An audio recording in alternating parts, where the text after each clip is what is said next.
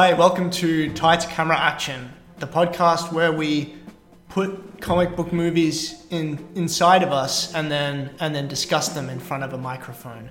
And the comic book movie this week is Constantine, picked by Owen. By the way, with me is Stephanie Kachias. Hello. And Owen Vandenberg. Hello, And I'm Kyle Shaw.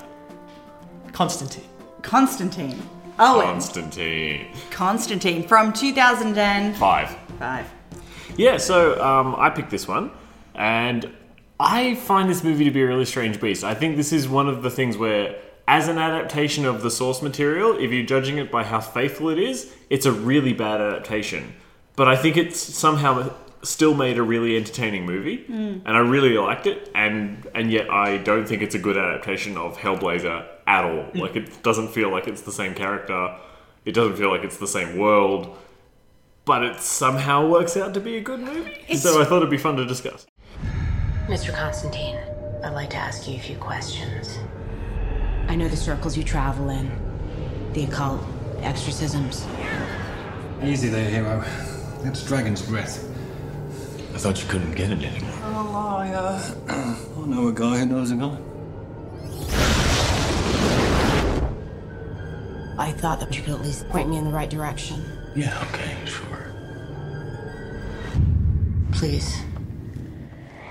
What if I told you that God and the devil made a wager for the souls of all mankind? No direct contact with humans, that would be the rule.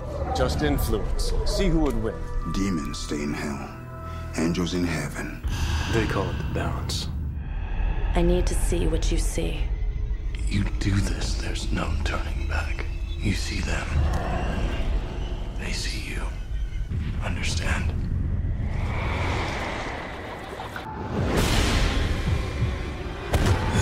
Light I command thee. Into the light I command thee.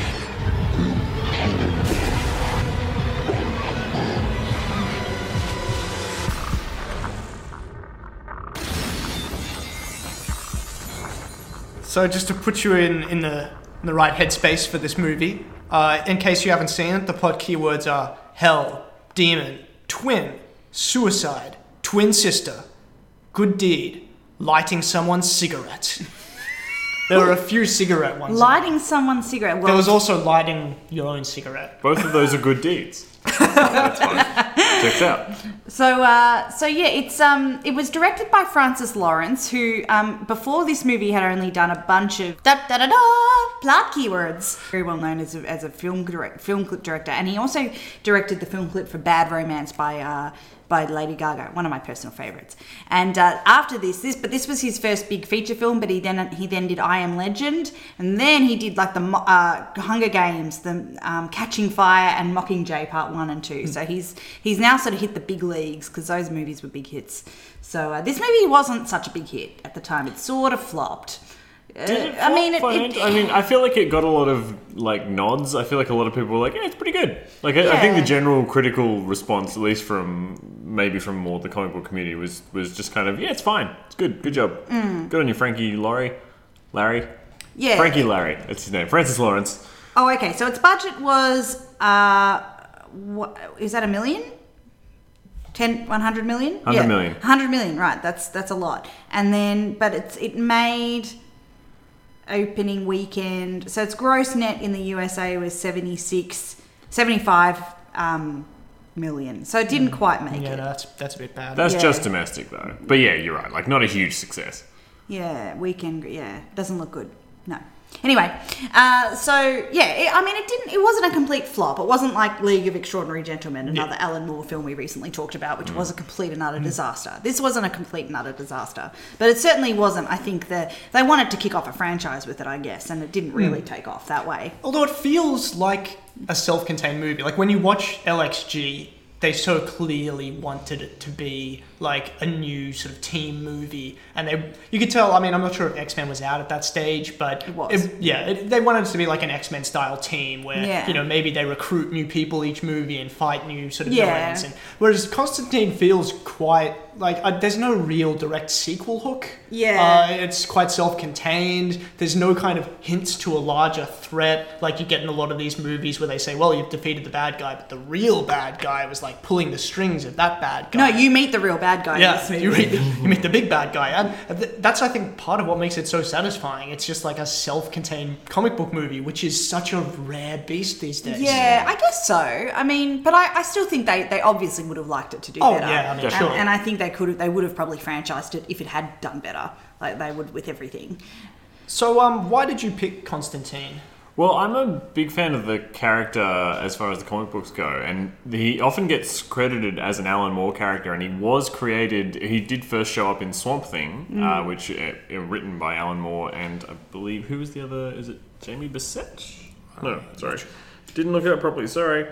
Um, the thing is, the first writer of the Hellblazer series was not Alan Moore. Like Alan Moore sort of instigated the character, but I think a lot of credit needs to go to Jamie Delano, who was the first writer of the Hellblazer, Hellblazer series as well. And it is a it, it's part of DC's Vertigo line, which was the kind of more Darker. yeah darker, more adult comics. You know, you could swear and you could deal with more full on kind of things. Um, and I, th- I, the character himself is really fascinating. Like he's meant to be English. He's meant to be. Yeah. He's, he has a particular look which they don't translate to the films. But I'm kind of glad they didn't because if you cast Keanu Reeves and then dye his hair blonde and try and make him do a Cockney accent, it would have been so awful. So if you have to have Keanu in it, then Yeah. you may as well just Oh, make we, him we know Keanu can't quite do his accents. Well, I've heard his, uh, we, we've all heard, seen Dracula by uh, Francis Ford Coppola. Jonathan, what is it? It is the man himself. Look, he's grown young. Doctor, you must understand. I doubted everything, even my mind. I was impotent with fear. I know. But, sir, I know where the bastard sleeps. I brought him there. To Carfax Abbey. No! No! Wait! No! Let them go! Let them go! Our work is finished here. Hers has just begun. Stephen R. Bissette was the other creator of the character. Right, right. But did Stephen R. Bissette meet Constantine? Because Alan Moore did. Oh, really? Yeah, This uh, I did not know. There's a there's a quote from 1993. Uh, he said, "One day I was in Westminster in London." Uh, and I was sitting in a sandwich bar. All of a sudden, up the stairs came John Constantine. He was wearing the trench coat, a short cut. He looked, no, he didn't even look exactly like Sting. He looked exactly like John Constantine. He looked at me, stared me straight in the eyes, smiled, nodded almost conspiratorially, and then just walked off to the around the corner to the other part of the snack bar. Uh, and then he, he met him again subsequently. Uh, this one went a bit differently. He said, um, Moore said, years later in another place, he steps out of the dark and speaks to me. He whispers, I'll tell you the secret. I'll tell you the ultimate secret of magic. Any cunt could do it. And then that was that, how that meeting went. So Alan, Alan Moore's met him twice, some say three times. What do you mean meeting? Like he's like he's some rando. He Alan- no, no, Alan Alan, Moore- Alan Moore believes that fictional characters are real in a way. what? In another realm Hang on a that you minute. can access. So Alan Moore met some cosplayers, is what you're telling me. Well, I mean, who knows? Who knows what really happened? I happened? mean, there Oh, happened sorry. to be a convention around the corner from that sandwich so shop. we Is said this before he created him? As in no, like no, after. Oh, So we're saying by oh. creating him, he has kind of brought him to life, and then he's interacted with him on the on the spiritual. We, we mentioned last episodes. Alan Moore's kind of into magic. I don't claim to understand exactly what his belief system is. I can't really be bothered, to be honest. But you know, he's claimed to have met the guy. what so the fuck are you talking about? He That's- can't meet. What we said last episode he worships a lizard. Like is he really? A, is he a lizard guy? I mean, for real? not Or a was that just reptilian what's- guy. He oh, he's worships not- some kind of lizard. He's not a. deity. do- He's not an Icke guy. No, mm. slightly different. Shout out to Icke. Love you, mate. Um, so sorry, continue. You Hmm. love him. He's different. Oh, it's just a it- like it's a good good character um, in terms of he just walks around fucking up the devil's plans all Yeah. the time. He's a he's yeah he's a magician, but in the sense of he deals with magic. He's not a stage magician. Yeah. he just deals with magic. He smokes all the time. He's just always manipulating people. They're good comics. Like I think they're really worth reading. Read like the original Hellblazer run. It's Mm-hmm. really entertaining. Um, and yeah, I don't know. I just thought this movie doesn't do a good job of adapting it, but is somehow still entertaining. And I do Yeah. I do find that fun. There's something really fun about this movie. Yeah, it, it. I really enjoyed like the way it deals with heaven and hell and religious imagery and religion in general and how it, it kind of it treats religion like a myth. Um, uh, you know, just like Thor treats, you know, Norse mythology like a myth or whatever it is. Like, I liked that a lot, and I liked that it kind of made real Mm. these sorts of um, characters that we hear, like Man- Mammon and and Gabriel and you know uh, Balthazar or whatever. Is it Balthazar? Yeah. yeah, and just sort of these, yeah, these characters that we hear of as from from the Bible, basically, but making them like real. It, it kind, yeah, it was cool. I, I liked that about it. Yeah, it felt it definitely felt like a lived-in world. Like I loved the because it was it was very clearly drawing on this idea of like the PI and Yeah. the sort of single PI who's very grizzled and jaded and Yeah. drinks a lot and instead of investigating like government corruption is like investigating like demons on earth and it just yeah it felt like a very fully fleshed out world. And I, I like the terminology they use. like they talk about detente and they talk about like deporting demons back to hell. And there was this whole kind of political lingo to it that just made all of these mm. supernatural things seem so workaday It also it, it so it came out in the same year as Hellboy, and they were going to call it Hellblazer, but because of the mm. you know similarities in plot and and obviously they're both comic book movies and the and the similarity in the name, they changed it to Constantine, but it re- was originally going to be called Hellblazer. Yeah. Um, uh, yeah, it's it's. There's another movie that I'm struggling to think of at the moment. I'm hoping it'll come to me. That also has this sort of heaven and hell exorcism type thing. Is it the one where there's one called like the angels are, uh, where um, Is it City of Angels with Nicolas no, Cage? no. There's um, a Russian one called Daywatch and Nightwatch, Oh, which yeah, is Nightwatch, basically yeah. the same thing. It's like they're, they're the policing, like the Daywatch police is like demons coming in and interfering with Earth, and the Nightwatch police I is like it was or a the bit other of way around. early night, early two thousands thing. No, no, no. I'm thinking of one with Paul Bettany. I'll do a bit of search, and he he plays an, an angel, uh, the angel Gabriel, the, or the angel something, and he comes to. Is it called Legion? Yes, yes, yes, yes, yes, yes. We're also sort of similar, sort of, I don't know, world and kind of ideas there, like that It's we're kind of dealing like with. uh, good omens as well. Like the Yeah. the idea of treating heaven and hell politically and Yeah. sort of demons and angels as being like colleagues from different companies Mm. is it's kind of been used before, but it's done very well here. Yeah, And it's, it it's a good enough concept. I like that they drop you in and there's no Yeah. origin story. They're Yeah. just Yeah. like this is what, which is exactly how the Hellboy the comics work as well. It's just that John Constantine has been doing this for decades. If anything, I felt like they did that a little bit too much. Like I could Really? have actually had a little bit more exposition. I Oh, mean, no, we I got there. that. Yeah, I loved it too. I don't know. I did. Exposition would have killed it for me. I'm not saying I agree with you. Don't make an origin story, and I did like that it was that it did assume a lot, and that I definitely, yeah, it felt like a lived-in world that I was dropped in. But there were times where I felt very dropped in it. So we open with, uh, I mean, the very first bit is a little little bit of caption about the spear of destiny, which is the spear that um, that hit Christ in the side during the crucifixion. It's yes, Yes, yeah. and it's actually the same. It's also in Hellboy. Yeah, that is also in Hellboy. Yeah, Yeah. Actually, it's the same, the same prop. It's the same prop. Yeah. Yeah. it's not a big plot point in Hellboy. It's kind of just a look. Yeah. We've got we've In got some drawer. stuff. Yeah. Um, But I, yeah, the, the spear of destiny is a big thing in this, and it's like this super weapon. No one who holds it can be defeated.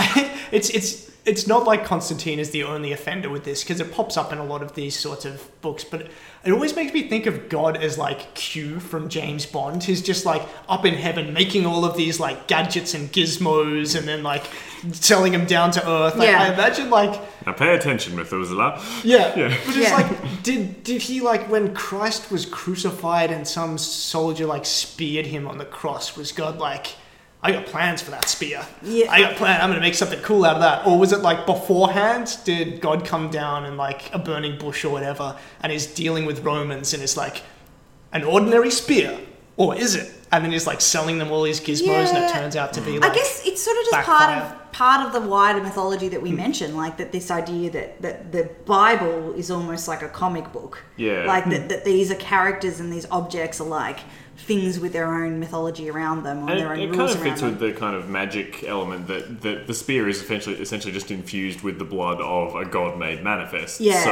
I buy, at least in terms of the world of the movie, I buy that it's that it gives you those powers because it's it's just like a living relic of you know of, of Christ. Yeah. That makes Mm. sense enough to me to, to for that to, to go forward Hmm. with. At least to make sense within the world of the movie, and then we go to uh, an exorcism scene. We go Yeah. straight into an exorcism scene with um, Shia LaBeouf waiting in a taxi outside. Shia LaBeouf is in this movie. Yep. He's not in it as as much as I thought he'd be because No, again, when. I'd seen the the end, Yeah. he's quite big in the last few scenes. So I thought he was in it the whole time, but actually he's really only in They're a still in it pre-Transformers. Pre- yeah. So this is like post post holes. This is kind of when he was still good. Yeah. Like this is when he was a young actor and like Still got a bit of a baby face. Oh, going. baby face and quite and like his whole shtick is that he's like this little sw- smart aleck. Little Yeah, he's smart got this talking- rat-a-tat-tat kind Yeah, of like, hey. manic, like Come on, John. yeah, it's just kind of like pestering sidekick. I think that You gotta go kill some demons, John. Yeah. Huh? Huh? that that really uh, is one of the big blows against the movie to me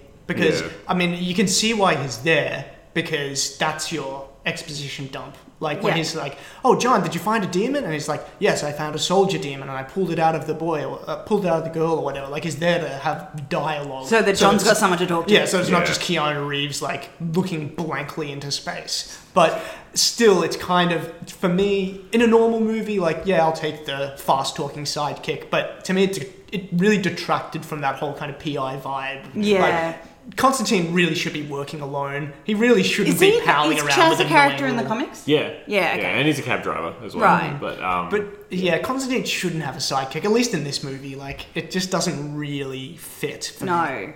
No, but anyway, so he, um, so yeah, there's an exorcism scene. John's called to to to evict this, yeah, this soldier demon apparently, and that was a really cool scene. It was cool. I don't love the look of the CGI demons, but part of that's just you know 2005 CGI, and Yeah. it's very heavy on the CGI. I, so I also didn't love the zombies in I Am Legend for the same reasons. I feel mm. like Francis Lawrence kind of leans a little too heavily on CGI. But the idea of putting it into the mirror and then just chucking a mirror out the window and then just smashes it, I really love that Yeah. kind of. That was a really cool visual.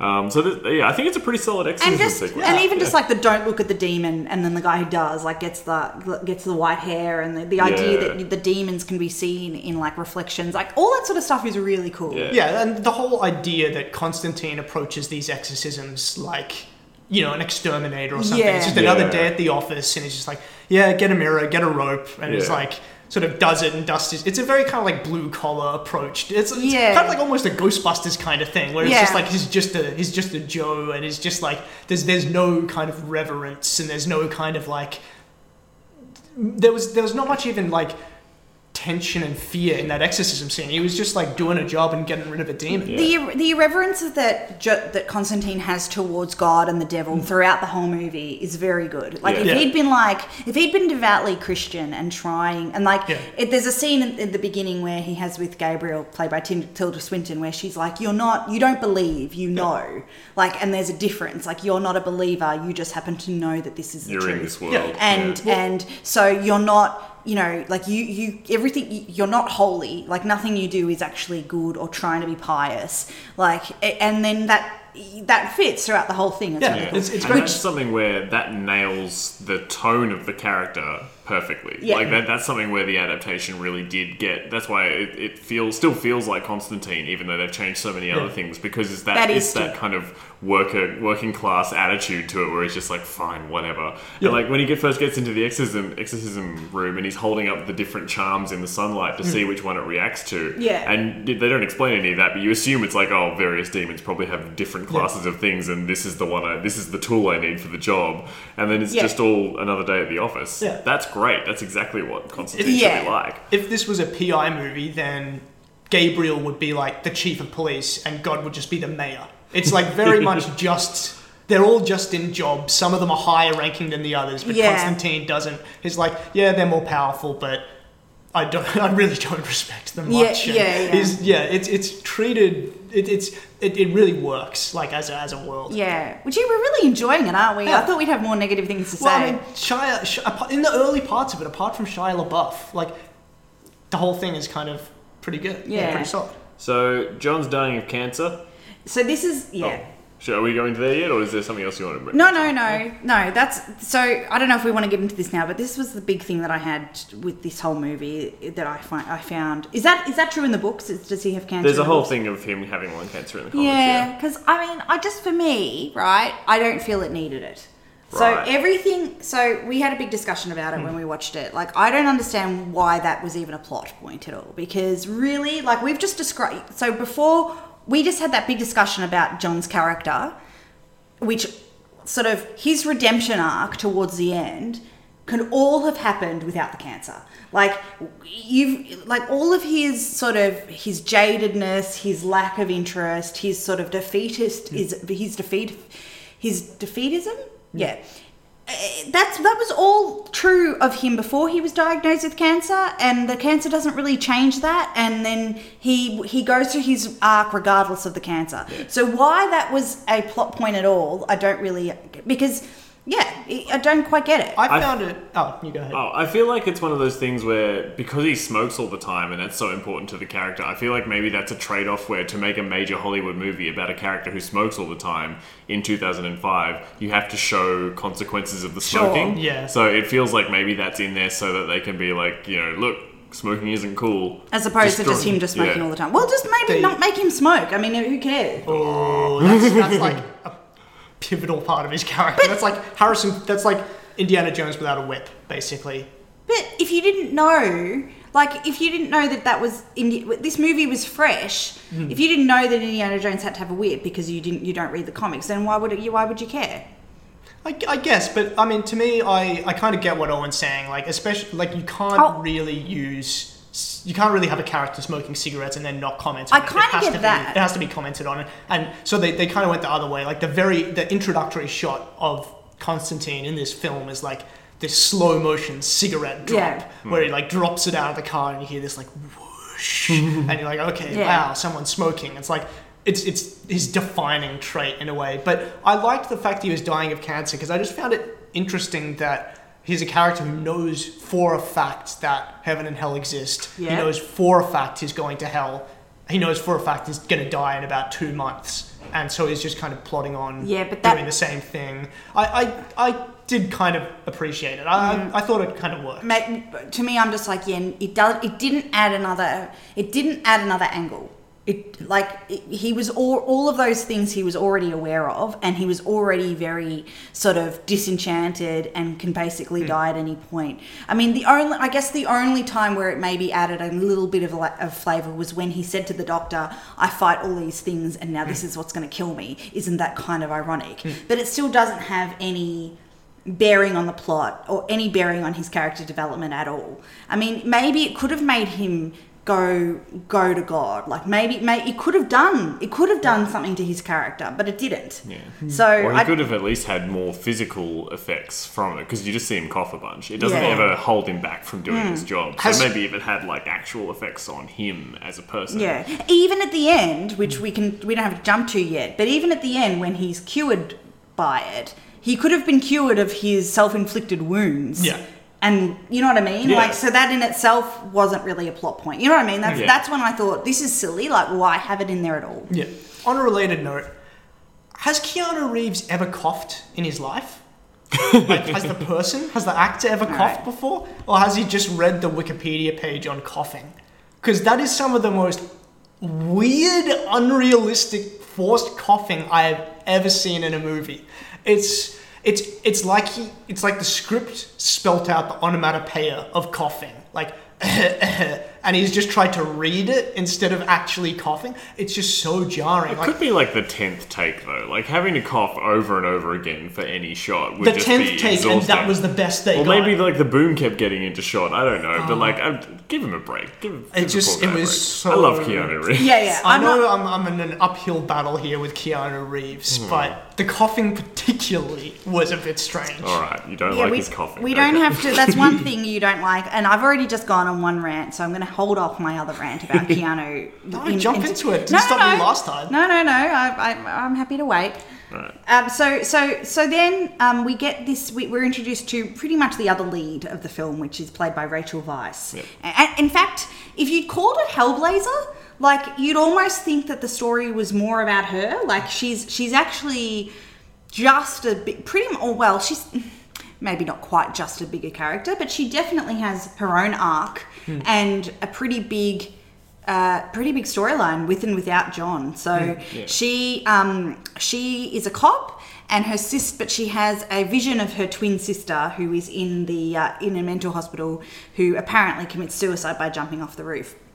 Um, and so then she starts investigating her sister's death. She can't accept that her sister would kill herself, and um, and I don't know, and, and then just goes to I, my, my mind's just gone to something like quite political about suicide, which I probably shouldn't go into. But I really it bugs me when characters uh, in life and and in film say she would never kill themselves because I just hate the way suicide victims are portrayed as immoral or like careless towards others. I really really don't like that. But that's just my. It's a well. major plot point in this movie where the Catholic, where if, if you're a suicide, you go to hell according to like the Catholic version. And she goes to like a priest, a Catholic priest early on to get a Catholic funeral and is like, I'm sorry, she's a suicide. Because this was like the, the halcyon days of 2005 where the, where the church had the luxury of like not letting people in.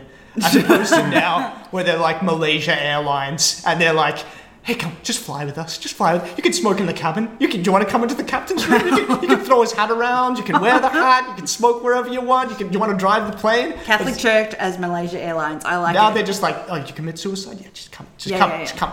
Like, yeah, it's it's it's weird seeing the Catholic Church being like keeping people out rather than being desperate for new members. but yeah, anyway, like suicide is a big big part of this movie, Yeah. specifically like how it relates to religion and, and so Mm. on. So yeah, she um, so she yeah, she starts investigating, um, and it does. It takes her to the priest, and that's when she first bumps in. Well, actually, second time bumps into John, who's there to see Gabriel, who's a, an, a half breed. But you only learn about this. So like, you meet Gabriel, you meet a whole other bunch of characters until you you, you don't get John's like explanation of the world until probably literally halfway, or if not past halfway of the film, where he explains everything to Angela. Hmm. But up until then, you're still like, who is who is Gabriel? Like, why does she just like she's shown with wings at Mm. first, but sort of I don't know. You just it's Mm. it's still you. Uh, these were the sort of the points where I'm like, uh, have I missed something? Like, who are these people? We people? should point out just how great Tilda Swinton Oh, is. she's in this. amazing. Like she's so good at playing this because she like she one of the things that she's well known for is occasionally playing very androgynous characters, Yeah. and Mm. Gabriel is sort of depicted as kind of gender neutral, being an angel. And um, well, yeah, they're, What, they're kind of unclear whether it's like meant to be the archangel Gabriel or if Or just if, if, if they're just a if they're just a half breed like angel. name. Yeah, just- yeah, they just took it. I think it was meant to be Archangel. That's what I always took it as. Yeah. But yeah, but Tilda Swinton does such a good job in this movie. Like Yeah. she's just bringing that really kind of magnetic thing that she always has, and Mm. just yeah. And you know that British Shakespearean sort of you know Yes. that, that that that weight that they put on yeah. the way they and speak. all the scenes between her and Constantine are like. I think they're great. I love watching them just banter about And it's in about the- the nature of good and evil. And it's in this scene that Tilda gives like my second favorite line in the movie, which is Constantine's talking to Gabriel and is saying, you know, ah, I've sent this demon back to hell, I've sent this demon back to hell. Does that get me into heaven? And she's like, no, it doesn't work that way. And then she she just tells him, you're fucked. it's just Yeah. such a great line because it just seemingly for an angel comes out of nowhere. Yeah. But again, like it just it doesn't feel jarring. It feels No. like we're still learning the rules of like the world. Yeah.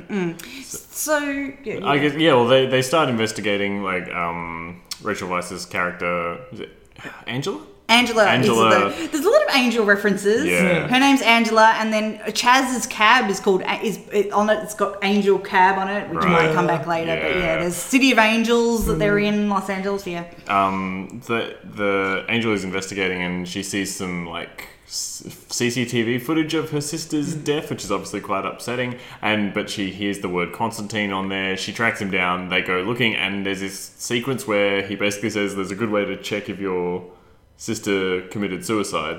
Let's see if she's in hell." yeah. Hmm. Yeah, and then we get this thing where Constantine just goes goes to hell. Yeah, well, that's before that he he convinces her. She comes to him. Oh, he doesn't believe her, and he lets her go. But then he sees that. The, so he's been suspecting that something's up because he's been seeing more and more demons try to come through, and he was attacked by de- There was that really cool scene of that like sort of snake bug demon that attacks Yeah. him Oh, too, which is really cool. And he's like, demons are attacking me out in the open. WTF? Like, Yeah. um, oh, and at this stage we've also met like his Q guy, like who's his Yeah. guy with all his like um, you know, like uh, biblical cue. He's Yeah. like, here's a piece of Moses's Yeah. thing. Here's some holy water from the River Jordan Yeah. and all this stuff. That was cool. Uh, um, and that that guy's is set up underneath a bowling alley. I Yep. think. yeah, that took So me a little while to get my head around. A lot of this movie is set in and around a bowling alley. Yeah, that's weird. I- And this, and that, and and that, um, the, the mental hospital. Yeah, the hospital. But at least that, that serves a. I, it just seems random for this guy to be in a bowling alley and so many shots to be of the bowling alley. I kind of thought that maybe this was like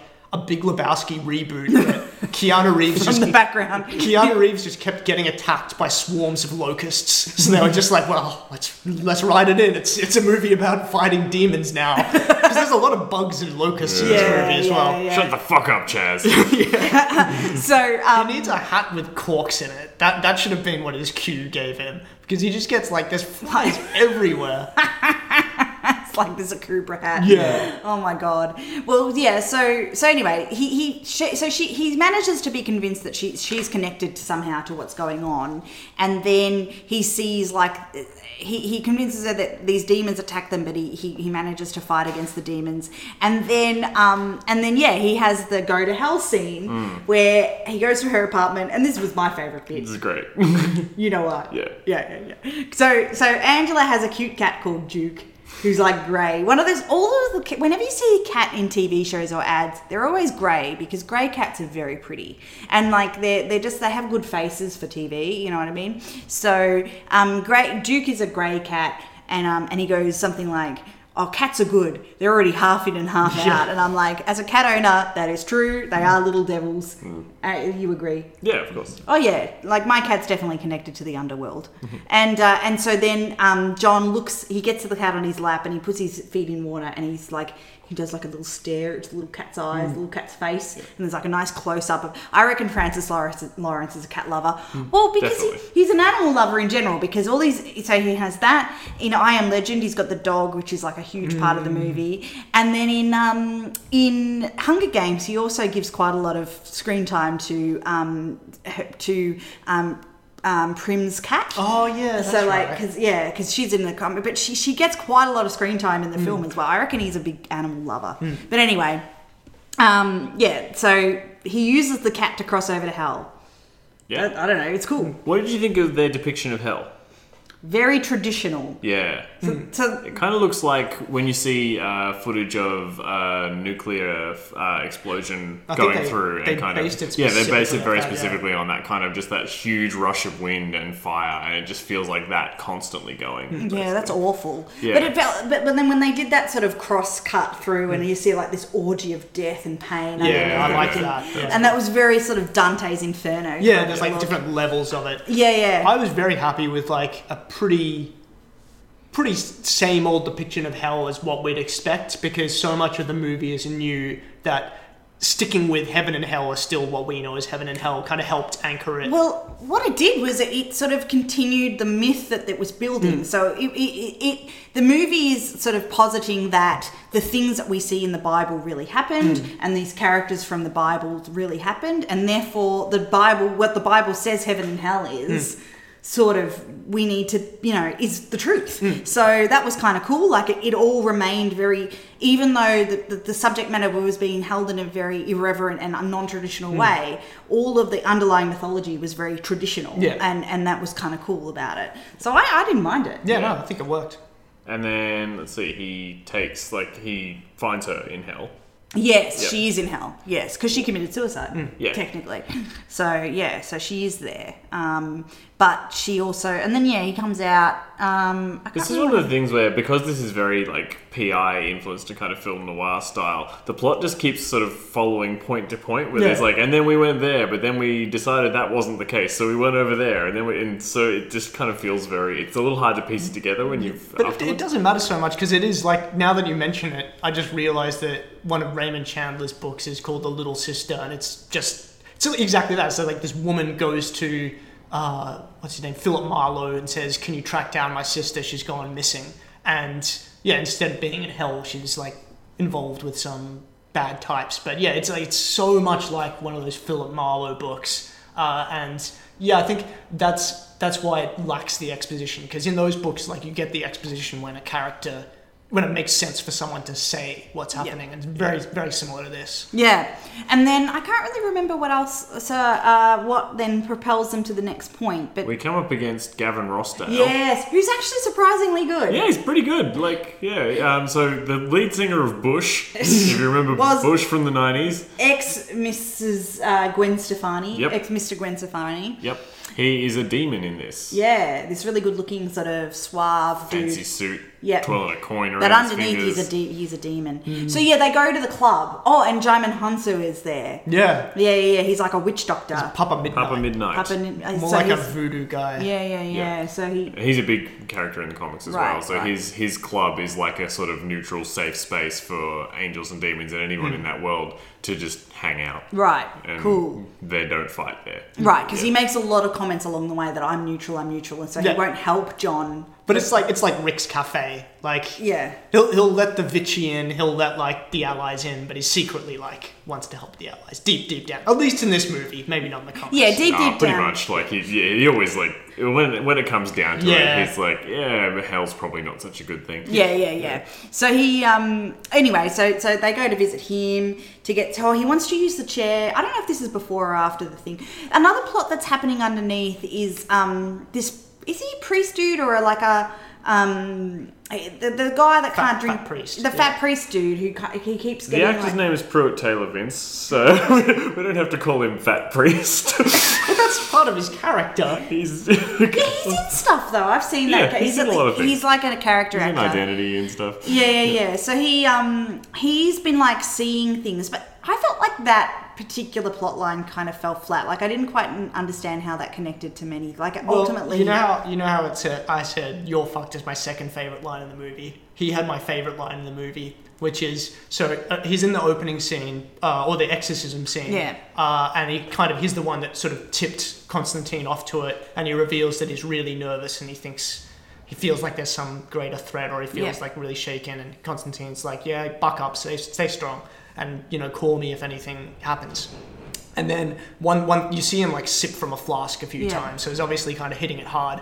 And then he, yeah, he goes to the morgue to follow up on the uh, Angie's sister, Mm. and I th- he sees oh he, he starts having an experience where these symbols start to appear. Yeah. and he freaks out and runs to the bottle shop, and he starts like oh no, so he pulls his flask out, but nothing comes out into his mouth, and he Mm. runs to a bottle shop and starts smashing bottles and trying to drink them. That was then cool nothing scene. comes out. It was a Mm. really it was a really cool scene because he's obviously being like demonically haunted Mm. and he, he can't drink anything and you just see the liquid kind of like hovering there and then he gives my favorite line in the movie which is he says what kind of place is this? It's like, so- Welcome was to so- prank bottle shop. it was so he was so frazzled instead of being like holy shit like mysterious symbols are appearing on my arm and like some supernatural shit is going down and there's a demon over there it's like what kind of place is this and then like he gets a corkscrew and like scours a symbol into his arm and, then, and then dies and it turned Mhm. out that he died of like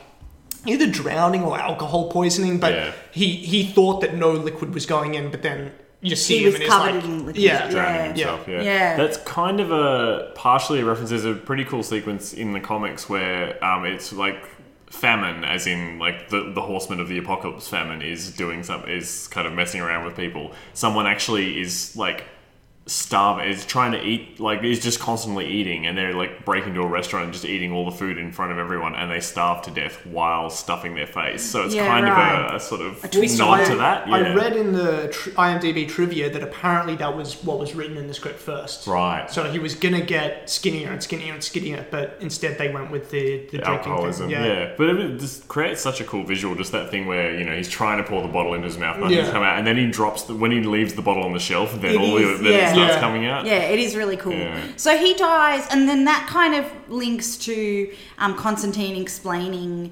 the, the the mythos of the world to Yeah. Angela. Like some, I've been able to see like heroes, uh, demons, and angels since I was a kid, and you know there are some that are, they're they're half breeds. There are people Hmm. in this world who are half demon, half half angel, and I can see them. And But it's, it's like the Cold War, like heaven and hell are like Russia and the US, and neither of them are allowed to like overtly meddle in Earth, but they both kind of secretly do. Everything is the Cold War to you. But no, everything was- is the Cold War. But they say détente. Like they, it, it's specifically set up where it's like heaven and hell made an agreement where they're not gonna openly like go to war on Earth, but their little half-breed agents are allowed to like whisper in people's ears and kind of persuade one way or the other, and kind of use Earth as a bit of a a, a chessboard. Yeah, yeah, yeah, So then, um, so yeah, he, he gets her and, and, and she gets on board with it. And then they go looking for something, but that's when she gets captured. They go looking for. Oh, he goes and kills Balthazar because Balthazar mm. kills the his friend, and then they go looking for Balthazar, and he kills Balthazar. Bathtub sequence happened before that too. Yeah, this. Oh, yeah. Sorry, this is yeah. So then he's he he. Uh, yeah. So after he explains the world to her, she he she goes. I want to. I see it too. I Hmm. I used to see it when I was a little kid, but I I abandoned my sister when she Hmm. said that she did, and now I want to know for the for truth. So she she gets sent to hell as well. Hmm. Um, Yeah, like how the Matrix has bullet time, Constantine kind of has like suicide time, where you either like Hell commit time. suicide or like try and kill someone else, and then at the moment where you're about to kind of die, then time slows down and you like can access different planes. Yeah. So that's what he does to her in the bathtub. And then so she she gets a glimpse of hell, but then comes back, and then he's like, "Okay, I believe you," or whatever. And yeah, then they go. Then they find that the guy's dead. They go find Bel. They go to. Oh no! Before this, um, she's gone to. Um, he calls his. At this point, does his Q mate get killed as well? Yeah, this is Q, when they yeah. find. This is when they find that it's Mammon that's Yeah. behind everything, who is Satan's son. The second demon, or something like that. So he, it's actually all he's doing. Sort of That's kind of yeah, kind of doing the sort of um, who's sort of the big bad of this Hmm. of this story, or one of the big bads, and then um, so they, they find them that they go and kill Balthazar because um, Balthazar has been um, who was the demon when Balthazar dies and is like I did as your bidding I brought her to is he talking to Mammon or No, he's talking to Gabriel. Oh. That's Gabriel. Yeah, Because we- Gabriel was the big string Yeah, puller. like we don't know as right. the audience at that point that it's Gabriel, but Yeah. because you just see someone in a hood. Yes. But then later, that's yeah, that, that Gabriel's sort of orchestrating it on. a- Yeah, yeah, yeah. I knew that Gabriel was sort of part of it. I didn't realize that was them then. Yeah, Yeah, okay. yeah. Yeah, and so yeah, so then that yeah, she gets. That's when she gets Captured. captured by I guess Gabriel. Oh, and by the way, the sword of destiny's been found, and this uh, this uh, dude has it, Yep. And he's going to the same place to the to the hospital, which Hmm. that where there's a big bar. The hospital's jacuzzi. The hospital's jacuzzi. I, it's a it's a therapy bath. Yeah, I'm sure I for know. like physical therapy for people who you know is Or just to chill out. Just chill out with a couple of cocktails at the end of a long shift. No, no, it's for people who've like had spinal injuries or whatever. Hmm. They've got to learn how to walk again in the water. Yeah, maybe meet someone. Maybe get a chat going on. I feel like you're mischaracterizing the the, jac- nature the- the of it. hospital It's definitely not a jacuzzi. There are no bubbles. There are no water jets. there are plenty of bubbles. yeah, but that's that's established that that's a hell thing Is- because that's also happening Or in the did saucepan just- with the did food. they Like, just ooh, lovely on. hell bubbles. Yeah. It's probably nice and warm too from the hell, but from the Yeah. hell. Yeah. So I guess any body of water becomes a jacuzzi when you make it a conduit to hell because hell's very warm. Damn straight. So- That's the way it should be. Okay, so have we reached an, an, a, a detente on on the nature of this of this thing? Am I have I, I Papa suppose. Midnighted this agree. successfully? I suppose. All right, there we go. Anyway, so then they go. So he goes to find. I don't know. He, he So we're then co- sort of coming up to the yeah, big climax. the big I climax is the end. Yeah, he goes and suits up. Uh, he oh yeah he um just because they've run out of characters who can tell him what's going on, they do the electric chair sequence where he just Oh, gets a yes. big psychic vision of everything that's going on. That's he goes, right. "Oh great, now I know where they are and what's going on." So then they suit up and make a bunch of cool Yeah. weapons. Yeah. Uh, Chaz gets to drop some knowledge because he's been uh, wanting to be Hmm. involved the whole time. So Shia LaBeouf says something Yeah, about. he comes back into the movie basically. Yeah, he's Yeah. just like, oh, I'm back, and he says, "Take me along, John," and they do, and he says, "All right, fine," and they, yeah, they, Yeah. they go to the hospital to fuck shit up. Now there's all these demons hanging out at the hospital, which I mm. don't really know what they're doing there. And there's a, there's actually a cameo by an actress called Michelle Monaghan, who you mm. might recognise from different things. And I was like, is that Michelle Monaghan when I was watching it? And it turns out it was, and she played a whole. She was this demon who was sleeping with John. Like the whole like Oh, she had a whole subplot She they had a whole out. subplot they cut out. So that's why she gets a line, and that's why she is um yeah she, she's the, got that one scene. Hmm. Yeah. So and she's like a well-known actress, so it was interesting. Yeah. But um, so they're, that's they're meant to be there as guards, basically, but they're not really doing anything except just waiting around. And I guess Yeah. they're not going to act unless he attacks them. So this is when they do the thing that we said Blade should have done, Yeah. which Yeah. is put holy water in the Sprinkler in the system. sprinkler system and then get him. So that's what happens. Yeah. He John is very smart, and that's how he fights them. And again, I love the way they turned it holy. Like, it wasn't a big plot about getting a priest and talking about God. It was Shia LaBeouf just like shoots a hole in the top of the water tank and then just shoves this, rudely like shoves this crucifix in there. And it's like done. It's Yeah. like, yeah, again, it's just like kind of like spy movie. It reminds me of um, a guy, uh, this weird person that I, I used to work with. Uh, I'm at an, old- at an old job. Um, he was quite unpleasant, pleasant and weird. But um, he once um, he he had this friend out in like near Bendigo, and he swore that like he had he had access to holy water. That there's a spring outside Bendigo, Oh. and that you could go and get holy water. And he would bring it back to work for us in little vials. And he's like, "Oh, I've been to Bendigo. Here's your holy water." And I was like, "No, that's okay. I can deal without it." But he would like take bless my own orders. water, thank you. yeah, yeah, yeah. He could take it, and he was like, "It's holy. It's like really good. It's like really good for you. Put it in your tea or whatever." Hmm. Um, I'm like, no, that's okay. anyway, apparently there are people out there who believe that there is holy water springs in Bendigo. That's all I'm saying. So then he he uh, uh, they find um, uh, Angela has now been possessed by Mammon, Mm. who wants to bring her back because he needs like a um, he needs a Powerful, powerful psychic. psychic, and he needs the hand of God to help, Yeah. which is Gabriel. Yep. Like they that that was that role that that she was playing Hmm. um, in that. Uh, Chaz dies in Yes. a bit that Kyle had to replay for happiness. I replayed it a couple of times and then endlessly in my own head. Chaz gets Shia LaBeouf just has his like moment of like John's like, yes, Sheila, I do love you or whatever, I do accept you, and then Shia LaBeouf like stumbles backwards and then he just gets slammed against the roof. Then the floor, then the roof, then the floor, then the roof, then the floor. and just like, it's kind of like Hulk slamming Loki at the end of the Yeah. Avengers, like boom, boom, boom, boom, boom. And then he's like dead. I was like, I like to think that that was Jesus doing that. That's just my own interpretation. But I like to think that was. That I now was all, believe in a benevolent God. That was all JC just coming into the movie just to smack Sheila around. It's like perfect cover. But yeah, she is gone, and it's just down to old, old. Uh, oh, JC, John Constantine. Oh, there you go. Yeah. There you go.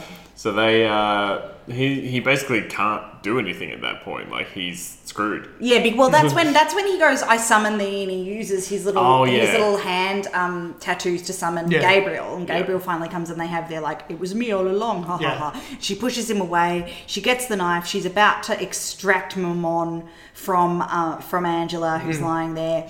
And so, yeah, to stop Yeah. it, um, John commits suicide again to, Yeah. to, to sacrifice himself. Yeah, so there's a thing that there's a bit of there's an exposition line fairly early about they've always said they always said you're the one soul that Satan would come up to or that Lucifer would come to collect himself. Yeah. Hmm. And um, so then we get this is hands down my favorite depiction on screen of Lucifer slash Satan Really? ever. Wow. I- Al Pacino. in yeah, no, even better than Al Pacino in Devil's Advocate. Just I, I really love it's Peter Stormare Yeah. from you might know him from Fargo or The Big Lebowski to, to go with the reboot Yeah. thing.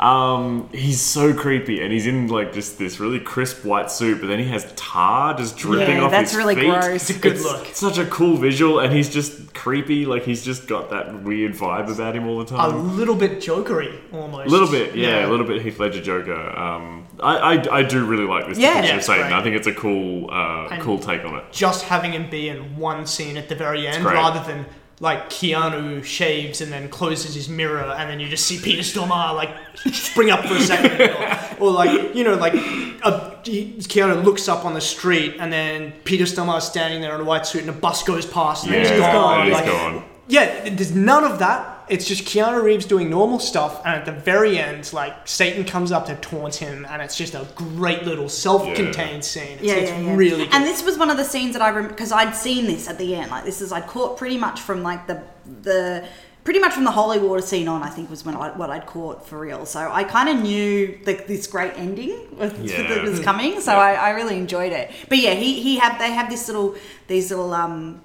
You know, tete-a-tete. Hmm. And he goes, well, your son's in there, like, with Gabriel, and they've fucking got the Skewer of Destiny, and you Hmm. better go in there and have a look for yourself. I Which is- love the idea that Lucifer has just not even been paying attention. That Yeah. he's just like, uh, like, oh shit, this has been going on behind my back. Absentee father. Yeah, and then just like the God and the devil have probably just got their own shit going on, Yeah. and then suddenly And John's like, by the way, your son's in there uh, being a yeah, you dickhead. got to Yeah. take care of this. Yeah. And so yeah, then then Satan goes in and takes care of business. Great showdown between Satan and Gabriel, Yeah. where Satan wants to stop uh, the apocalypse for like his own ends. So he goes to like put a stop to it, and Gabriel, who wants to like usher in the apocalypse because she thinks that God is too kind. I didn't humans. quite get Gabriel's, Gabriel's speech intention. to, like, I to- didn't. they, they they kind of explain that they want to bring about the apocalypse to they say that humans are not deserving of God's Mm. love that they get given this beautiful gift that they can get into heaven all they have to do is repent Mm.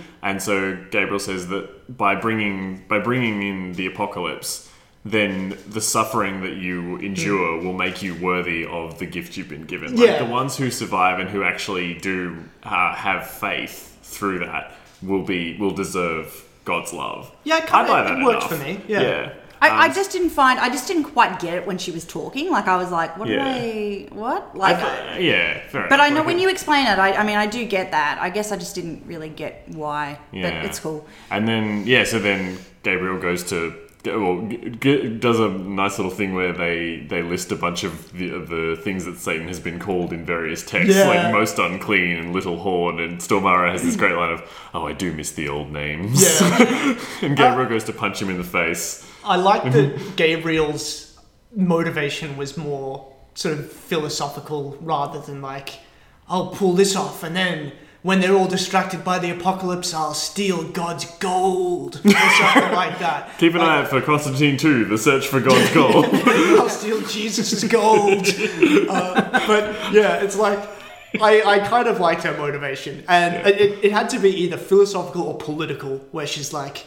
I'll do this, and then I can become the king of hell, or something like Yeah. that. But you know, it, it, it really worked for me. And then yeah, as, as Owen said, like she goes to or she goes to punch Satan in the face, and then like her hand freezes. She can't touch him. And Satan has some catty line about how No, yeah. looks like he doesn't have your back anymore, Yeah. or something like that. Yeah, he's great. And then so so so he he he saves Angela basically because he casts Mammon back to hell. Hmm. yeah, yeah. That's And right. then he goes, he's like, cool, I'm gonna go back and get John now. So he goes back to get John. and John's like, I love fuck he's you. got this real like, "Ugh, you helped me, now I owe you something kind of attitude. like, uh, But what do you want? That's such a that's such a classic Satan That's thing. of like, perfect, yeah. it's always making bargains, always Yeah. making deals. Like I, I really like that. But even touch. like when when I just even the scene where like he's trying to light his cigarette and he's Mm. like, yeah, your tendons don't work because you cut too hard. Let me Yeah. help you. And then he's a dick about helping Yeah. him. Yeah. I'm like, ooh, it's but then so he, good. he actually does light the cigarette. Yeah, because he's- it's, it's such they have such a great interplay. Like they're only together for about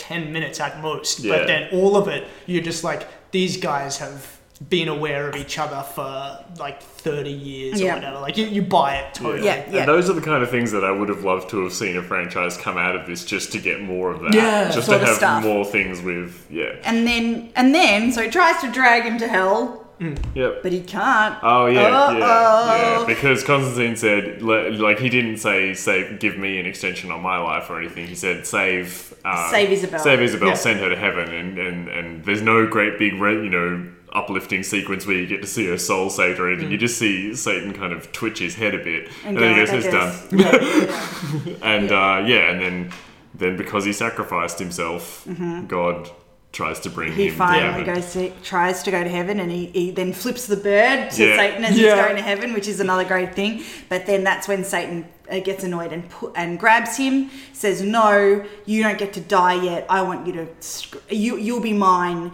I'll just let you live longer until you sin again." Basically, Yeah, you'll fuck And- up. Yeah, Yeah. yeah, yeah. So he rips the cancer out of him, but again, like he could have just repaired the wrist slits, Yeah. and he would have been fine. So I didn't quite understand anyway. If he had died, if he'd laid dying from the cancer and not split his wrists, like slit, slit his wrists, then Hmm. that would have been the whole. The cancer would have had a point. The cancer had no point, is my point. But Yeah. anyway, um, so then. Yeah, rips out the cancer from his lungs and he's alive again and lets him live. So Satan saves Constantine's life Yeah. so that he can they can fight another day. Yeah. And uh, yeah, Now, the very last scene, I no, I don't care for.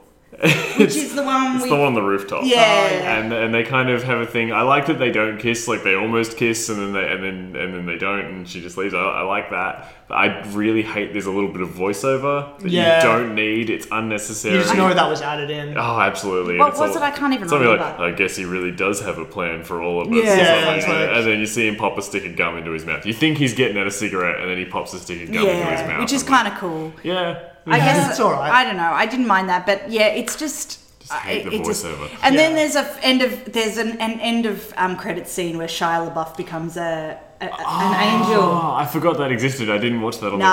I didn't watch it mm. either, but yeah, he flies off. He, so Yeah. A- Shia is an angel now. So I just want to say um, we didn't really go, go into it today, but uh, which is good. And I, I just want to say there's been lots of times where we've said a few, a few times, wasn't that interplay between him and you know Keanu and his ex really good? Wasn't that wasn't that interplay between? And I just want to say Keanu gets a lot of flack for not being a very good actor. And look, he's not the world's greatest actor, but damn it, if he gets the job done, Yeah. the man knows how to be. He does what he's required, and he never like. He never drops the ball completely, uh, and even even in Dracula. his, in, but even in that, that's not his fault. That movie was a dog anyway. Mm, yeah. So like, I can't think. Yes, he's yes he's a bit wooden in it, but that's not the reason that movie is a flop. It's Okay, not. I'll, I'll, I'll agree. I, I think he's good in certain ones. Like, I love John Wick. He's great in John Wick. he's great in everything. I, I just think there was a bit of a mismatch. I don't think he was good for the role. I- I, think I- I might take was, that. I was reading like the IMDb, and apparently like they'd considered Mel Gibson or, and Kevin Spacey and actors like that for mm. it, and I just I'm not- thought, yeah, maybe maybe not, but it just made me think of like. More of a PI kind of looking guy, I mean, more of like a grizzled. Jo- Joel of- Edgerton or something Oh like no, that. I was thinking like, you know, like Jack Nicholson in Chinatown, or someone who looks like a slob with like a, You're a such three. an old man. All of your references are like what a fifty-year-old man. Why would didn't say. they cast Spencer Tracy? But like someone with a bit of stubble on it, like you know, like So Rick what- from you know, like like those classic film noir films, like like uh, Like even Ryan Gosling or something could do it. yeah, uh, someone just a, a bit scruffy, a bit unkempt, someone who looks like he's been smoking and drinking like While every we're day fan for his life. My ideal Constantine has always been Jonny Lee Miller. I Oh, reckon yeah. because a he's actually English. Mm. He's he can he can be blonde. We've seen him be blonde in Trainspotting, amongst other things. That's kind of a really bleach blonde, but whatever. Mm. Um, and I feel like he can embody that attitude really well. And now since since then, he's been in Elementary and kind of been like an investigator, Mm. Or and even Ewan detective. McGregor. Ewan McGregor would be great. I'd love. I, I feel like he's a bit too nice. Yeah, There's something he's a about bit Johnny Lee nice. Miller that I feel like he could really pull off that bit kind dirty. of. I, f- I just that real world weary, hate everyone but still doing the Even right though he's thing. not blonde, maybe like Clive Owen. Clive Owen could do it. Clive Owen would be a good. Yeah, he, he, Yeah. that is that is sort of what I was thinking. Yeah. Of. Look, I know. Just I, I someone who kind looks, of agree someone with who you. looks world weary rather kind than of ag- just kind of numb. I agree with you about like maybe Keanu wasn't quite right for this role, but in general, I won't hear anything bad about him because Yeah, I I'm just, on that train as I well. just, I just have such love for him. Everyone who's ever worked with him says that he's the nicest not person. saying he's a no, bad no, I guy. know, I know, but just, I'm just, I'm just telling you how much I love him, right? Hmm. So he was, he was Ted, right? Hmm. So first of all, he was Ted. Then he was in Parenthood, which is incredible. Then he's like, then he was Neo, right? So, and then he was John Wick. And in between that, he's done lots. He was in Point Break. Like he was in. He is a legend. Oh, and hello, Speed.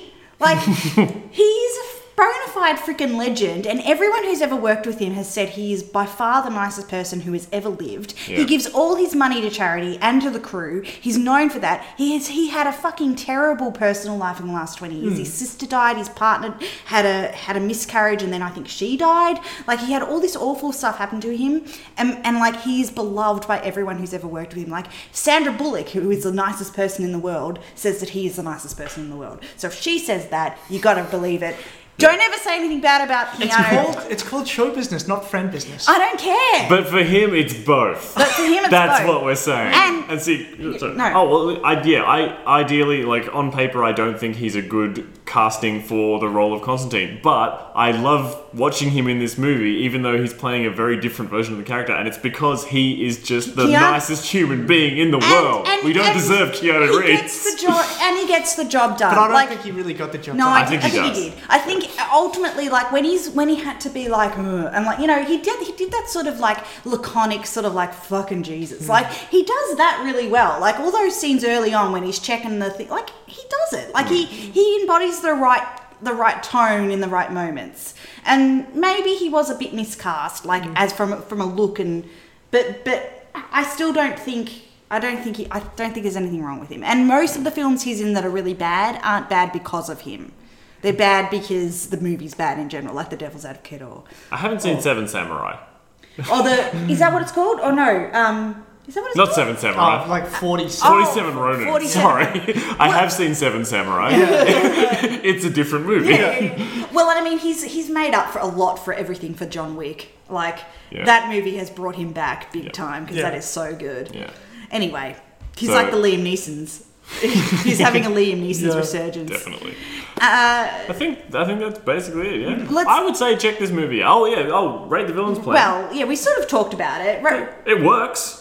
It almost they almost succeed. They re, they get real close Who's close. they? Mammon and, and Gabriel. Emma like- and Gabriel, yeah. they get real close to their goal, and they pretty much. It was only right at the last second that they Yeah. that they and it was really only Satan that could stop him. Yeah, and if pretty you look solid at the plan. ultimate bad guy is Satan. His plan, I think, is very good. Just wait for Constantine to. He's just always gonna be there. yeah, he's fine. He's got time. Yeah, yeah, yeah. Good good plans. You know what really worked is the fact that because I, I think there's just a bit too much gunplay in this. It's a bit when when Keanu Reeves is swinging around that golden like crucifix gun and splattering demons everywhere. I'm like, it's a bit a bit too matrixy. But yeah, at the end he defeats. He he just outsmarts them. He doesn't like have to shoot like a I I- I can't yeah. It's not like Mammon kind of became born and then sort of bubbled up into a huge monster. Yeah, and the fact Keanu that Reeves had to shoot it like five times when it Yeah. glowed in the forehead and with his special gun. Like none of that happened. Which it was is just he awesome. outwitted them and then hmm. that was it. And Like, then use Satan to. Yeah. He was like, the only thing I can do now is get yeah, Satan just playing involved. them off against each other, using his head. That's it. Ended that way, and that was that really made the movie. I think if it ended, and that's pure Constantine. Yeah, like yeah. that's actually very accurate to the character. That's exactly what he does. There's a thing in the comics where he uh, walks out of hell because he's managed to do various different deals and bargains, and there's like three major lieutenants of hell who all technically have a claim on his soul, Mm. and so he basically says. You have to have a three, like a three faction war in hell Mm. to claim me, or you can let me leave. And they basically all have to just let him walk out, and it's that exact kind of yeah, thing. it's like a lot of a lot of bluffing. he and outwits everyone. Yeah. Well, that's how you got to do it. I mean, it's that classic song, "The Devil Went Down to Georgia." If you hmm. want to beat the devil, you got to do it, play it on his terms, hmm. and you got to just, you got to, you, you can't just beat them with brute force or anything. You got to, you got to play their little games and just hmm. be better than them at playing the fiddle, for example. Which is ironic because in that song, the fiddle is actually a guitar. Yeah. I heard a fan theory about that song once. Uh huh. That the devil actually ultimately won. Mm. Because you know the song is about this guy who bets his soul against the devil, saying, you know, we'll we'll both play. Well, he the was looking for a make a deal. Yeah, we'll, we'll he was in a play the- bind and he. Yeah. He was way behind. Yeah. So we'll both play the fiddle. Whoever plays it best. Like if if if I lose, then you get my soul, and Mm. if I win, I get I don't know. I get free. He's free. Yeah. He's like, yeah. Uh, but you know, and he the the mortal wins and then goes on his way. And they were saying that if the devil won, then the guy could have still repented and he would have realized, shit, I'm in deep. He could have possibly got salvation. But because the devil allowed him to win, he's going to go on his way thinking that he beat the devil and it's going to feed his pride so much that he ends up like sinning so much but that the devil didn't anyway. allow him to win. But that's the theory. The theory is that the devil allowed him to, inf- to feed his pride because pride is a sin, rather than make him lose and humble him and bring him towards God. Well, even if the devil didn't allow him to win, he could still he could still have those feelings of pride, I suppose. Like just be, the, the allowing isn't actually a yeah okay. I'm not really up on the Charlie Daniels universe, so I don't really have much to contribute to the fan theory of Devil Went Down to you Georgia haven't discussion. heard the slash version either, which is just another layer. What I will say is thank you for listening to Tonight's Camera Action. Um, just quickly, has anyone seen the Constantine TV show? I saw the first couple of episodes. I didn't care for it. Okay, because I Yeah. haven't seen it, but this kind of got me interested. Oh, okay. But should, should we read the comics rather than? I reckon check out watching the TV comics. show? Yeah, but I've read a couple of them. But Yeah. Mm. I felt like the, the TV show was missing uh, some energy. It doesn't feel like it really knows what story it got it's telling. cancelled though, didn't it? It did. Yeah, Yeah, yeah, yeah. Yeah. Okay, well uh, that that uh, that brings us to the end of this episode, and uh, thanks for listening. Um, you can hear me on 3MBS 103.5 FM or online, uh, 3mbs.org.au. I present Arts Weekly on uh, Saturday mornings, and I would love to hear from you and support local radio.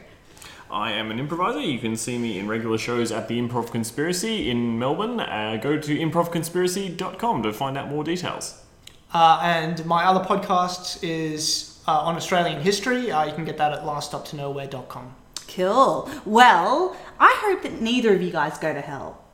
Thank you. Thanks. That's the nicest thing you've ever said to me. Ah, you're welcome. I, you, you too, of course. Oh, thanks. Yeah. That, that was a bit hesitant. Mutual. that was a bit hesitant. You know, like I guess it's fine if you don't go to hell. Bye. Bye.